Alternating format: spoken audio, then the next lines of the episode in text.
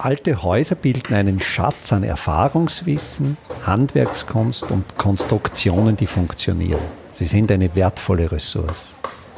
Mein Name ist Friedrich Idam. Ich bin Spezialist für historische Bauten und das ist mein Podcast.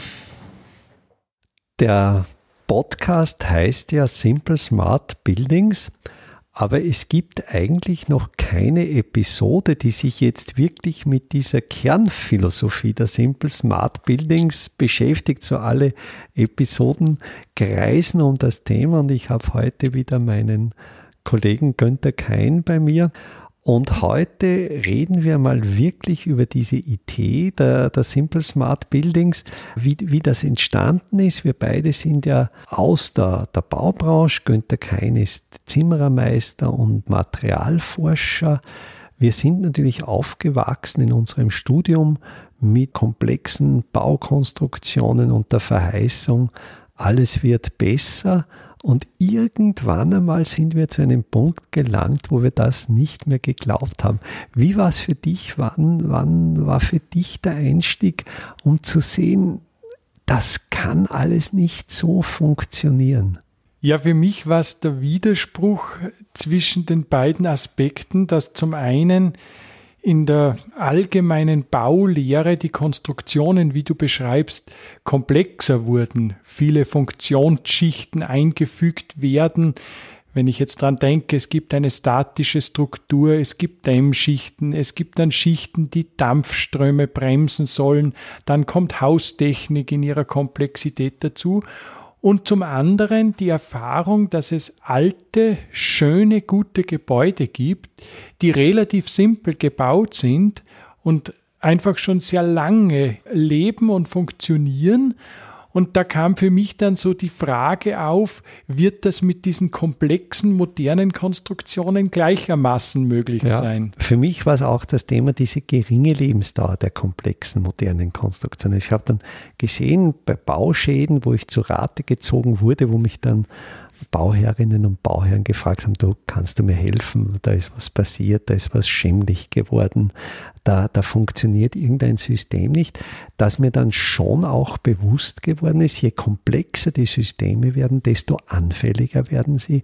in, und desto geringer wird ihre Lebensdauer. Oder überall dort, wo in der Steuerung Elektronik eingebaut wird, dass diese Elektronik so unglaublich schnell veraltet. Also wenn ich mir einen Schaltschrank aus den 1970er Jahren anschaue, der damals modernste Technik war, kommt mir der fast lächerlich alt vor. Und eine weitere Beobachtung habe ich gemacht, dass ich eigentlich bei den Dingen, die ich nutze, einen immer kleineren Anteil selber zu warten vermag.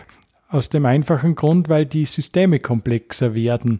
Und da war dann für mich auch die Entscheidung klar, ein Gebäude, das lange leben soll, das man sinnvollerweise mit niedrigen Kosten betreiben will, dort möchte ich genau das nicht. Und ich denke, diese Dinge, die du geschildert hast, beziehungsweise meine Beobachtungen, haben dann dazu geführt, dass wir darüber nachgedacht haben, wie können wir Gebäude klug, smart bauen, aber trotzdem simpel halten. Weil wir haben ja auch über die Namensgebung dann nachgedacht. Also so die erste Idee war ja Stupid Buildings, aber als, als Gegenentwurf zu den Smart Buildings, es ist ja, Smart Buildings ist ja ein Schlagwort für Gebäude, die mit Elektronik eigentlich vollgestopft sind, wo das Gebäude mehr oder weniger schon die Wünsche der Benutzerin, des Benutzers erkennt und darauf reagiert. Nur glaube ich, das sind schöne Science-Fiction-Visionen, aber mit einer extrem kurzen Lebensdauer.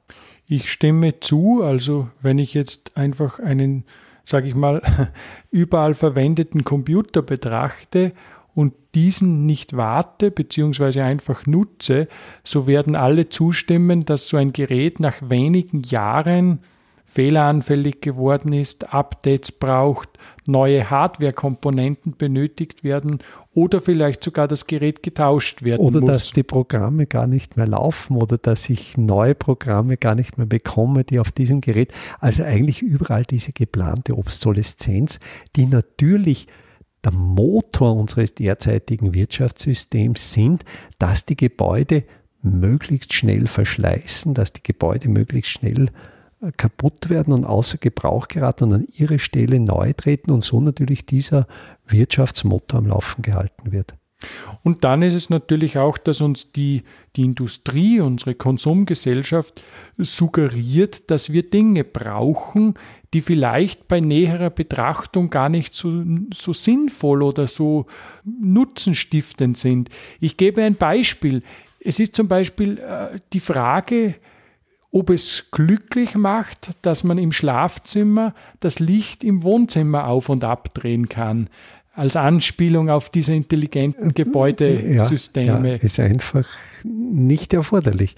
Mir ist jetzt eine ganz andere Geschichte eingefallen, die du mir erzählt hast, wie du Werkzeug, du hast von deinem Großvater eine, oder deinem Vater eine Werkstatt übernommen und bei dieser Werkstatt einmal Ordnung geschaffen und diese Werkzeuge aussortiert und du hast dann eigentlich gemerkt, dass manche Werkzeuge der älteren Generation eigentlich eine längere Lebensdauer oder sinnstiftender sind als die, die jüngeren.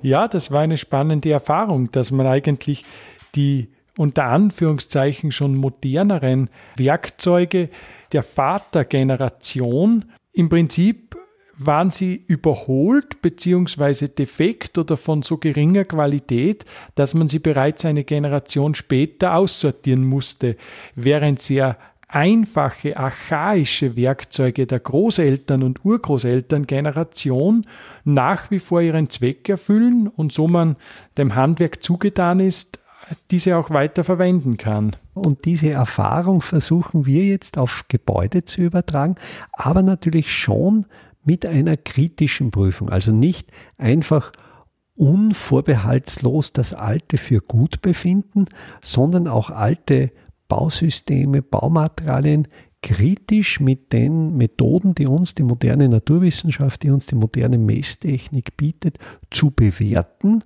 Andererseits natürlich auch zu schauen, welches Bausystem hat sich in welcher Region möglichst lang gehalten und aufgrund dieser Basis dann mehr oder weniger eine Kombination von Baustoffen, von Baukonstruktionen zusammenzustellen, wo wir uns dann sagen trauen, ja, das ist Simple Smart und auf diese Weise kann wirklich einfach, auch kostengünstig, was ein Thema ist, mit einem relativ hohen Anteil an Eigenleistung, was natürlich auch ein Kostenfaktor ist, der die Kosten senkt, ein Haus gebaut werden, das aber dann dennoch dauerhaft ist.